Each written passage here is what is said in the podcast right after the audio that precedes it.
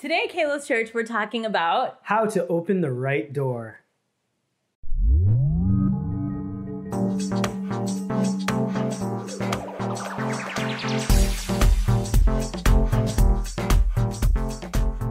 Welcome to Kalos Church. My name is Pradeep Njiva. And I'm Amritha. Kalos Church means beautiful in Greek. We know a lot of people have heard and seen ugly things when it comes to religion, the church, but we believe that when you look at the words and the ways of Jesus, it's actually quite beautiful. And so we want to create a community where it's okay to ask the question, what is so beautiful about Jesus? Thank you so much for joining us. If you want to get videos like this every Sunday, please subscribe to us on YouTube, like us on Facebook, and follow us on Instagram. Yes, and it is so important. important to us that you know that we're not just a friendly church, but we are mm-hmm. a church of friends. Yeah. And we actually have this private Facebook group that everybody in our church jumps into. Yeah. And all week we talk about all kinds of stuff. We share memes, mm-hmm. we share prayer requests, we yes. laugh together, we cry together, and we really uh, stay in connection with one another. Yeah. We want to invite you to jump into that private Facebook mm-hmm. group with us. All you have to do is right after this service, click on the link for Zoom and come meet us for yeah. our crash course.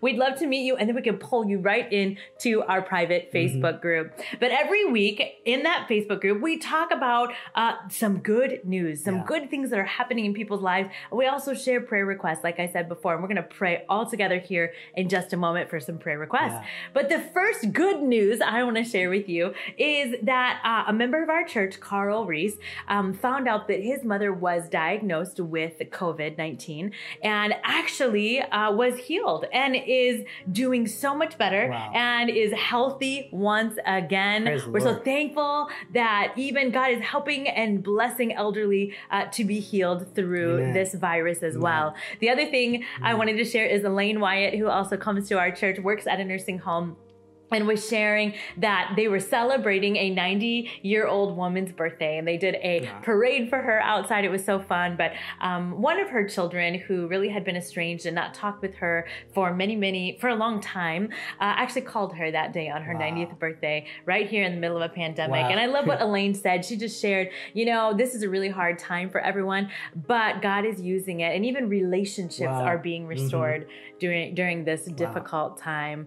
Uh, so just Just incredible yeah. good news. Wow. Well, I want to pray actually today as well. Hey, this looks a little different. We wanted to provide a prayer update as our nation is in turmoil and unrest, especially after George Floyd was murdered in Minneapolis by a police officer, right where I grew up, where we got engaged before getting married. And it's just so painful, honestly, especially as people of color, especially as people who were in Minnesota, grew up in Minnesota. It's just a reality that we have to acknowledge and we have to enter into. And we just want to say as pastors that racism is evil. This is not Christianity. We serve a God who welcomes every tongue, tribe, and nation, and everybody is welcome at the table. And we cry against injustice. And we know one thing, that a divided world needs a united church.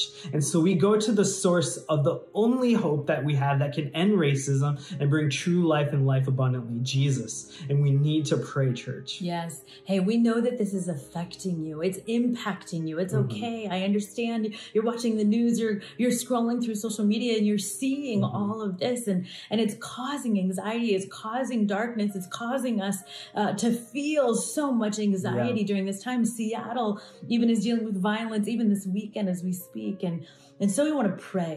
What we know is that God hears our prayers. Mm-hmm. And so, church, we just want to invite you in this moment to pray. We want to lift you up. We yeah. want to lift up our nation. We want to lift up our community right now before Jesus. Yes. He is the solution and the hope to all of this. So let's pray together. Lord Jesus, I thank you that we can come together and we can pray. Lord, we know that you are the hope of the world. Father, I thank you that you have stood up for injustice forever and ever and ever. Mm.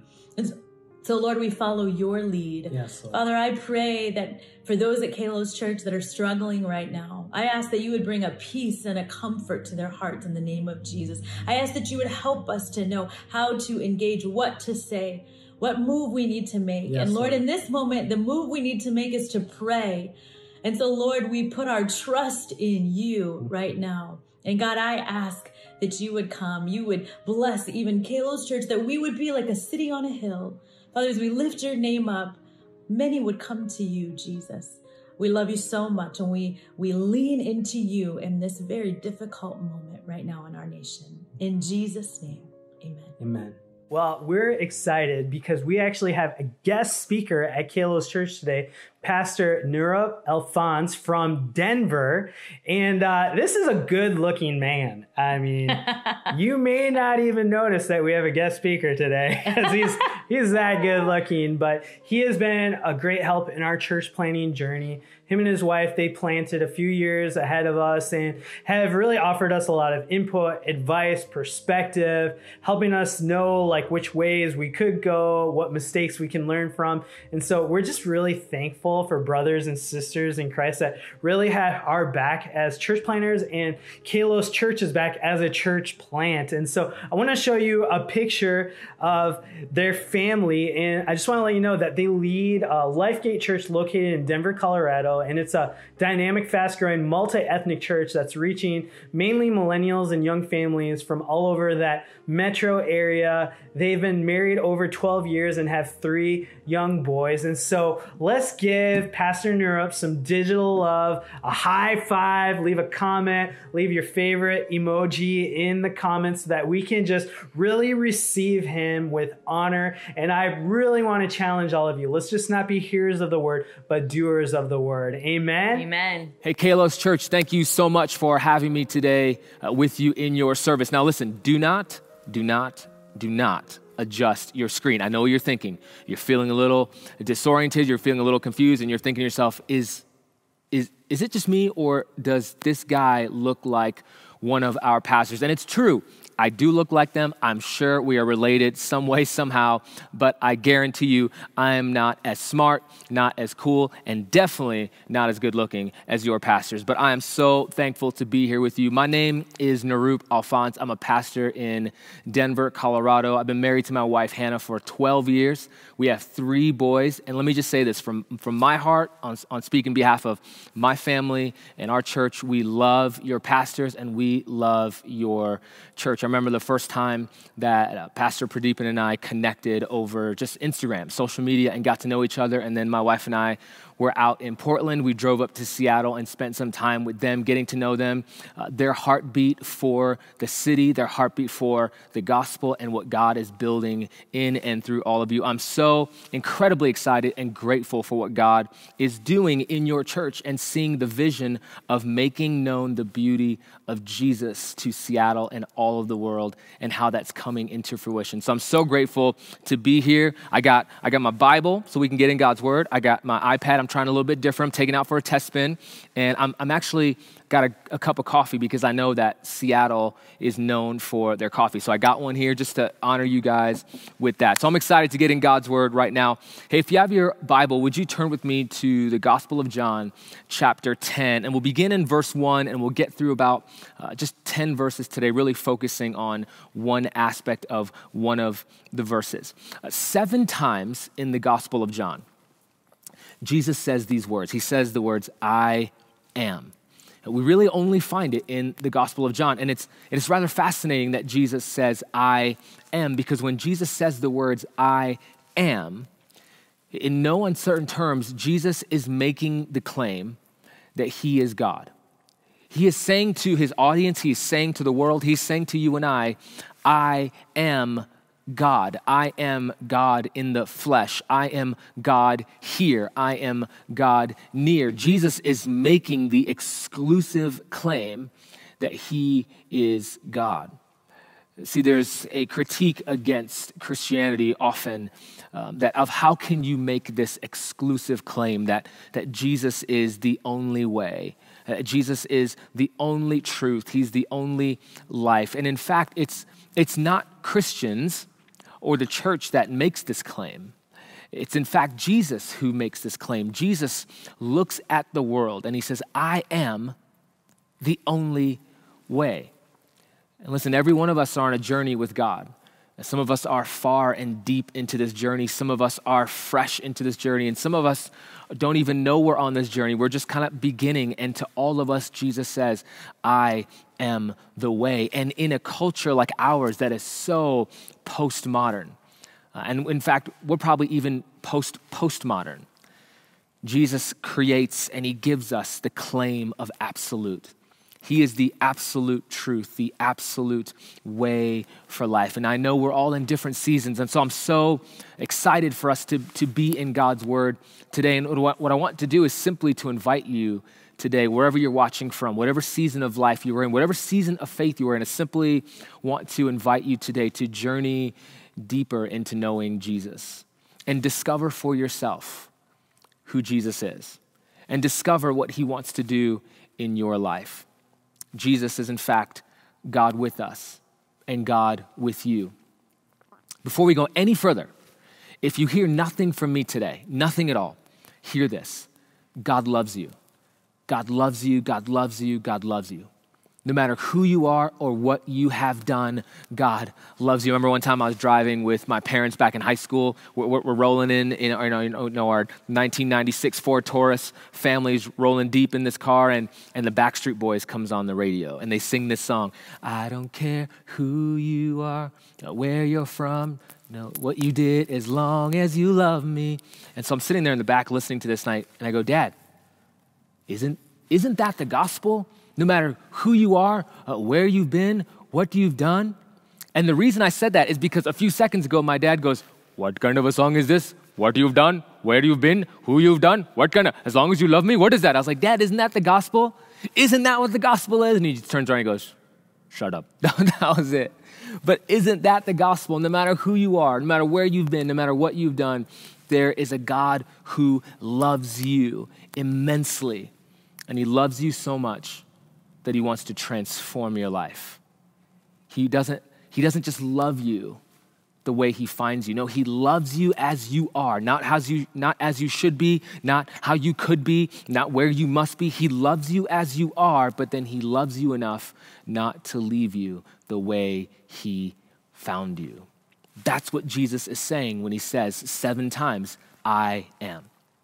So read with me, if you will. Let's get into this text together, uh, just in our in, in our time remaining. John chapter ten, beginning in verse one. Let me read this for us. And, and if you have your Bible, and I hope you do, take it out and let's read this together. Beginning verse one, and we'll get through verse ten. This is Jesus speaking to his disciples. Truly, truly, I say to you, he who does not enter by the door, but climbs in another way, that man is a thief and a robber. But he who enters by the door is the shepherd of the sheep. To him the gatekeeper opens.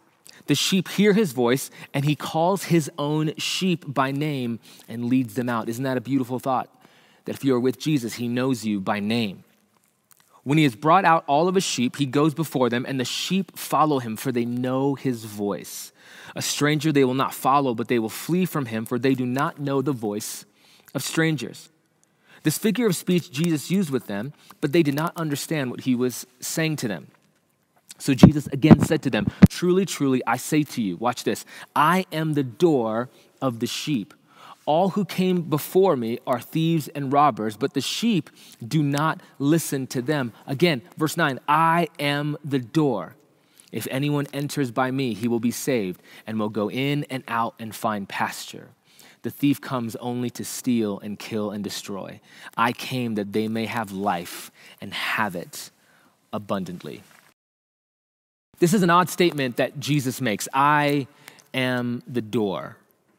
If you think about doors in culture, we have a door right here. You could tell it's it's really fancy and it's beautiful right now. I just we, we just kind of came up with this. But it's an odd statement that Jesus makes. I am the door. Now, if you think about doors in culture, doors represent a lot of things. In music, you know, an old school song, I'm knock, knock, knocking on heaven's door. There's, when you look at a door, there's kind of a, a family aspect to it. I remember growing up, um, our living room wasn't that big, and my dad would be on the couch, and someone inevitably comes to the door, and guess who is getting yelled at all the way from, you know, I'm in my basement, and my dad's like, no, no, get the door. I'm like, Dad, but you're, but you're right there. But the door represents family. It's the door of my house and, and where I live and who, who is behind that door with me. There's uh, the door in the social aspect. Um, your friends' homes, the, the place that you work. Doors can represent seasons of life. It represents the season of I'm leaving the door of my adolescence and moving into the door of college, and then leaving the door of college and moving into the door of, of, of young adulthood. Or maybe you're married for the first time and you get the keys to your first home and you walk in. So there's these seasons of life that doors represent. There's doors in economy. We say, hey, what's the door price? Uh, there's doors when it comes to sports. I've been watching, as I'm sure many of you have been watching, The Last Dance about the GOAT himself, the greatest basketball player who has ever lived. Can I get an amen in the chat? Can I get a GOAT emoji in the chat? Can you do that for me? Uh, the story of Michael Jordan, and it was the door of the Pistons that he had to get through to get to the championship. But this is an odd statement when Jesus says, I am the door. But if you think about it, doors lead somewhere. Doors take you from one place to another. Doors invite you from one season into another. Doors invite you from one purpose into another. And Jesus says, I am the door. Now, he doesn't say a door. He says the door. I am the door. Now, Jesus is using language that would have been familiar to the audience that is often distant from us. So he uses phrases like sheep, sheepfold, gatekeeper, shepherd. Those typically aren't in our language in twenty twenty in America. And he also uses this word door. See, what happens was there were shepherds in that culture. They were in an agrarian culture, so shepherding was a big part of what they did, and tending for sheep. Now, sheep typically uh, stayed in two places. When the shepherd would take his sheep back to the city or to the village, they would stay among the sheepfold. And in the sheepfold is where they would hire a gatekeeper. The shepherd would hire a gatekeeper. And in this pen, so to speak, all the sheep would gather, and there would be a door. And standing at the door would be the gatekeeper, and the shepherd would come to the gatekeeper. The gatekeeper, as, it, as even Jesus says in the text, would recognize the shepherd. The shepherd comes in the door, calls the sheep by name, and they go out to the door on their way to pasture, on their way to eat, to sleep, to rest. Now, when they were out in pasture, sometimes the shepherd wouldn't make it back to the city or the village by that evening. So what the shepherd would do is he would find a cave, and all the sheep would go into the cave, and the door or the opening of the cave is where the shepherd himself would lay. And so the only way to go in and the only way to go out was through that door. The door represents for the sheep safety and security and belonging. Why? Because the door is the only way to and the only way through. There is no other way to get to the sheep, and there's no other way for the sheep to get through to get to pasture. And so for both, Jesus is saying, listen, listen, listen. Jesus is saying, in your life, in your family, in your relationships, I am the door to, and I am the only way through. Now, if you're anything like me, you read this. Someone says this, and you're like, okay, okay, Pastor, that sounds good, but the question has to be asked, where does this door lead to? Where is this door taking me? And Jesus so lovingly and graciously answers that question for us. Look, look back with me at verse ten. In verse ten, Jesus says, the thief comes only to steal, kill, and destroy. I came that they may have life and have it abundantly. What is the abundant life? Is the abundant life a life of no problems, a life of great prosperity, a life of never sick, always healthy, great house, great spouse, great kids, great everything? That's not what the abundant life is. I love the way that one author puts it. He, he, he, defines the abundant life as this. The abundant life is the life that never ends. Yet we don't have to wait until the end of our physical life to receive it. Abundant life includes destiny, a genuine purpose for living, the joy of facing any adversity, including the grave, without fear, and the ability to endure hardship with confident assurance. In other words, if you could describe the abundant life, if you could describe the where the door leads, where the door of Jesus leads in one word, it would be the word peace. In the Hebrew, it's the word shalom. It means wholeness. My entire life, your entire life is whole. Listen, we are all on a journey. Every one of us, every one of you watching, whatever home you are watching from, whatever place you're watching from, every one of us is on a journey. And I would contend we are on a journey looking for peace, looking for wholeness, just one moment of peace. My wife and I have three sons under the age of nine, and I can tell you once a day we are looking for peace. I have to wake up before Jesus wakes up in the morning just to have a quiet house. I am up early in the morning. I am four a.m. up early so I can have a few hours of just peace and quiet, because we are all longing for an eternal peace. A satisfying peace, a deeply, deeply anchoring peace in our lives. So we knock on doors. We knock on the door of money. Maybe money is what will lead me to peace. We knock on the door of success or influence or fame or power or sex or relationships, business, education, academics, politics, philosophy, country, the American dream. We are knocking on the door. We are knocking on the door of self-autonomy. If I could do things my way, if I could just own my things, YOLO, you do you, whatever. I mean, if we could have that, then we'll have peace. And so we're longing for this, which is why the number one best-selling books every year are these self-help books. Now, I'm not against self-help in any way, but think about what that points to. It points to, hey, there's something inside of you that isn't functioning right. There's an emotional, something wrong emotionally. There's something wrong physically. There's something wrong mentally. There's something wrong relationally. What all those books are saying is that there's something in you, in your soul, deep inside of you that doesn't have peace. And so the world offers, it offers its plethora of answers. It gives you plenty of doors for peace. Meanwhile, Jesus says, I am the way of peace. I think about this week and what's happening in our country between what happened just a few weeks ago with Ahmaud Arbery and then just again, this just less than a week ago with George Floyd in Minneapolis and, and the riots and the unrest and the protests. And what you're seeing, what you're seeing is a people in pain. What you're seeing is Is, is a nation that is being ripped apart, a people that are being ripped apart, gripped with the reality of racism in our own nation, among our own people.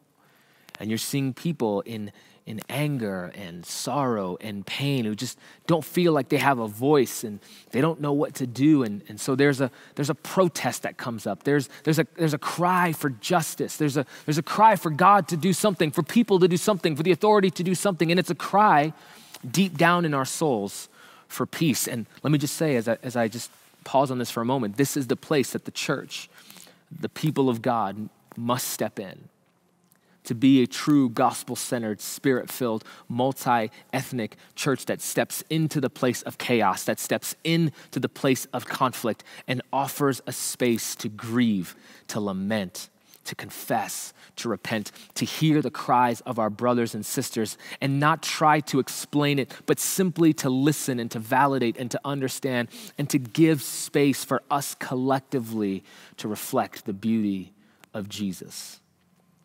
A faith that unites, a faith that reconciles, a faith that calls for justice, a faith that promises peace in Jesus. What our nation needs is peace, and Jesus has the audacity to say, I am the door. I am the pathway for peace, real peace. Now, in our time together, I'm gonna wrap it up here in just a moment. What does this real peace look like? I wanna give you two things of what this peace looks like. First and foremost, the peace that Jesus offers is the peace of being a new person. Let me say that again. The peace that Jesus offers you today, right here, right now, is the peace of being a new person. Listen, the aim of Jesus in your life, the aim of God's work in your life, what God wants to do is not to make you a better version of yourself. You're not an upgraded version of yourself with Christ. You are, the Bible says, in Christ, a new creation. The old has gone and the new has come. You could be at peace that you are no longer who you used to be when you are in Christ. And real peace, real peace.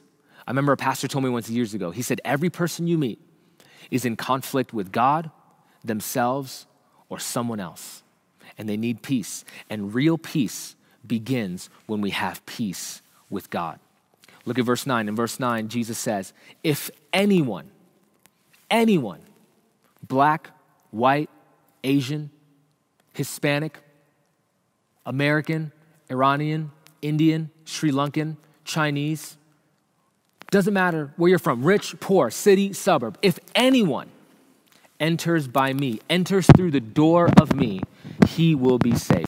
Listen, there are two realities. Reality number one, you and I are in need of saving. Scripture tells us that you and I are born at enmity with God, which means that we are born from birth rebelling against God, pushing away from God. Reality number two is we cannot save ourselves. There is no door that can save us. We cannot be good enough. We cannot do enough for God. God must do for us what we cannot do for ourselves. So the gospel, the story of God, is that God sends his son, Jesus, who is perfect, spotless, blameless in every single way, to enter the human story, to enter into your story and my story. And Jesus goes on the cross and he takes all of our sin, all of my sin, all of your sin, all of our enmity with God. He nails it to the cross. And he exchanges on that cross all of our sin for all of his goodness and his purity. Jesus is then put into a grave, but three days later, he rises from the dead, conquering sin and death on your behalf. So therefore, sin no longer has any power over you. He breaks the power, as the hymn says, he breaks the power of canceled sin. He sets the prisoner free. Romans five one says this, therefore, since we have been justified by faith, we have peace with God through our Lord Jesus Christ. Listen, the moment you trust in the Lord Jesus Christ for the forgiveness of your sins, you enter through that door. You are a new person. You are brand new. That is the first place that you have peace with God. You are reconciled to God and at perfect peace with him. Secondly, you can live from that moment on with the peace of a new promise. Peace is a new promise that God gives you. Listen, peace is not the absence of conflict. It's not the absence of chaos. It is the assurance of Christ's promise to you. When all the world is in chaos, when your life is falling apart, when your world is being shattered, Jesus has entered the human story. His name was Emmanuel, God with us. Jesus enters your story and he gives you his promise. In John fourteen twenty-seven, Jesus says this, peace I leave with you, my peace I give to you. Not as the world gives to you, do I give to you. Let not your hearts be troubled, neither let them be afraid. And in John sixteen thirty-three, he said, I have said these things to you that in me you may have peace. In the world you will have tribulation, but take heart, I have overcome the world. See, this peace that Jesus promises is only through him. He is the one that leads us, as it says in verse seven, to pasture, the promise of rest, the promise of wholeness, the promise to be in his presence. We have Jesus. The aim is Jesus. The aim is Christ, and to be in his presence and his promise. And he promises to never leave you, to never forsake you, that his grace is sufficient for you, that he is with you in trouble, that he fights for you, that he walks with you, he guards you, he leads you. These are the promises of God. See, many of you right now are standing, you're standing at the door of disappointment. You're standing at the door of frustration. You're standing at the door of pain. You're standing at the door of broken relationship after broken relationship after broken relationship. You're standing at the door of isolation, especially in the season that we've all been in. You're standing at the door of loneliness. You're standing at the door of lies. You're standing at the door of sorrow. You're standing at the door of divorce. You're standing at the door of despair. And Jesus says to you, I am the door. I see you. I hear you. I know you. I love you. And I am here. And he invites you. See, when Jesus says, I am the door, he's not just saying, I am the door, just look at me. He's saying, I am the door. I am inviting you to walk through. I'm not gonna compel you. I'm not gonna force you. I'm not gonna drag you in. And no one can make the walk through the door for you. But he says, I invite you, no matter how far you've gone, no matter what you've done, no matter what you said, no matter what has been in your past, no matter what anyone has said about you or to you, the invitation of Jesus remains the same for you today, right here, right now. He says, will you walk through that door? So here's what I'm gonna ask you in our moments remaining. What door are you standing in front of? And is that door the door that's going to lead you to peace? And I would be willing to contend that there is no door in your life that has ever led you, that has ever led you to eternal peace, deep satisfaction. And so right here, right now, would you have the confidence to walk through that door? I want you right now, wherever you're watching from, to stand up, uh, pick up your phone, take your iPad. If you got a T V, take your T V with you and go stand in front of a door and look at this door and say, Jesus, I am standing in front of the door of disappointment, in front of the door, fill in the blank. And then look at the door and say, but today I'm choosing for the first time, for the tenth time, for the hundredth time to walk through the door of peace because now I am a new person and I can live in your promise. Would you do that today? Listen, church, my prayer for you and my heart for you is that you would experience the peace of God like never before in your life. I want to leave you with one of the most beautiful, beautiful pieces of all the scripture. This is found in Numbers six, twenty-four through twenty-six. This is the promise of Jesus to you and your family. The Lord bless you and keep you. The Lord make his face to shine upon you and be gracious to you. The Lord lift up his countenance upon you and give you his peace. Can I pray for you? Lord Jesus, right here, right now in this moment, whoever's watching, I pray that you would stir in their hearts the places in their life where they are not in peace. And you would give them the confidence, the assurance to walk in the peace that you promised because you are the door, you are the way, you are the truth, you are the life. Lord, help us see it, help us know it, help us serve you, follow you, and love you. Transform our hearts in Jesus' name. Let us make the name of Jesus beautiful together. We pray this, and together all of God's people said, amen, amen. Hey, church, I love you. God bless. I cannot wait to be out in Seattle to hang out with all of you and get to do this in person. From my heart to yours, from our church to yours, we love you. God bless. Go in God's peace.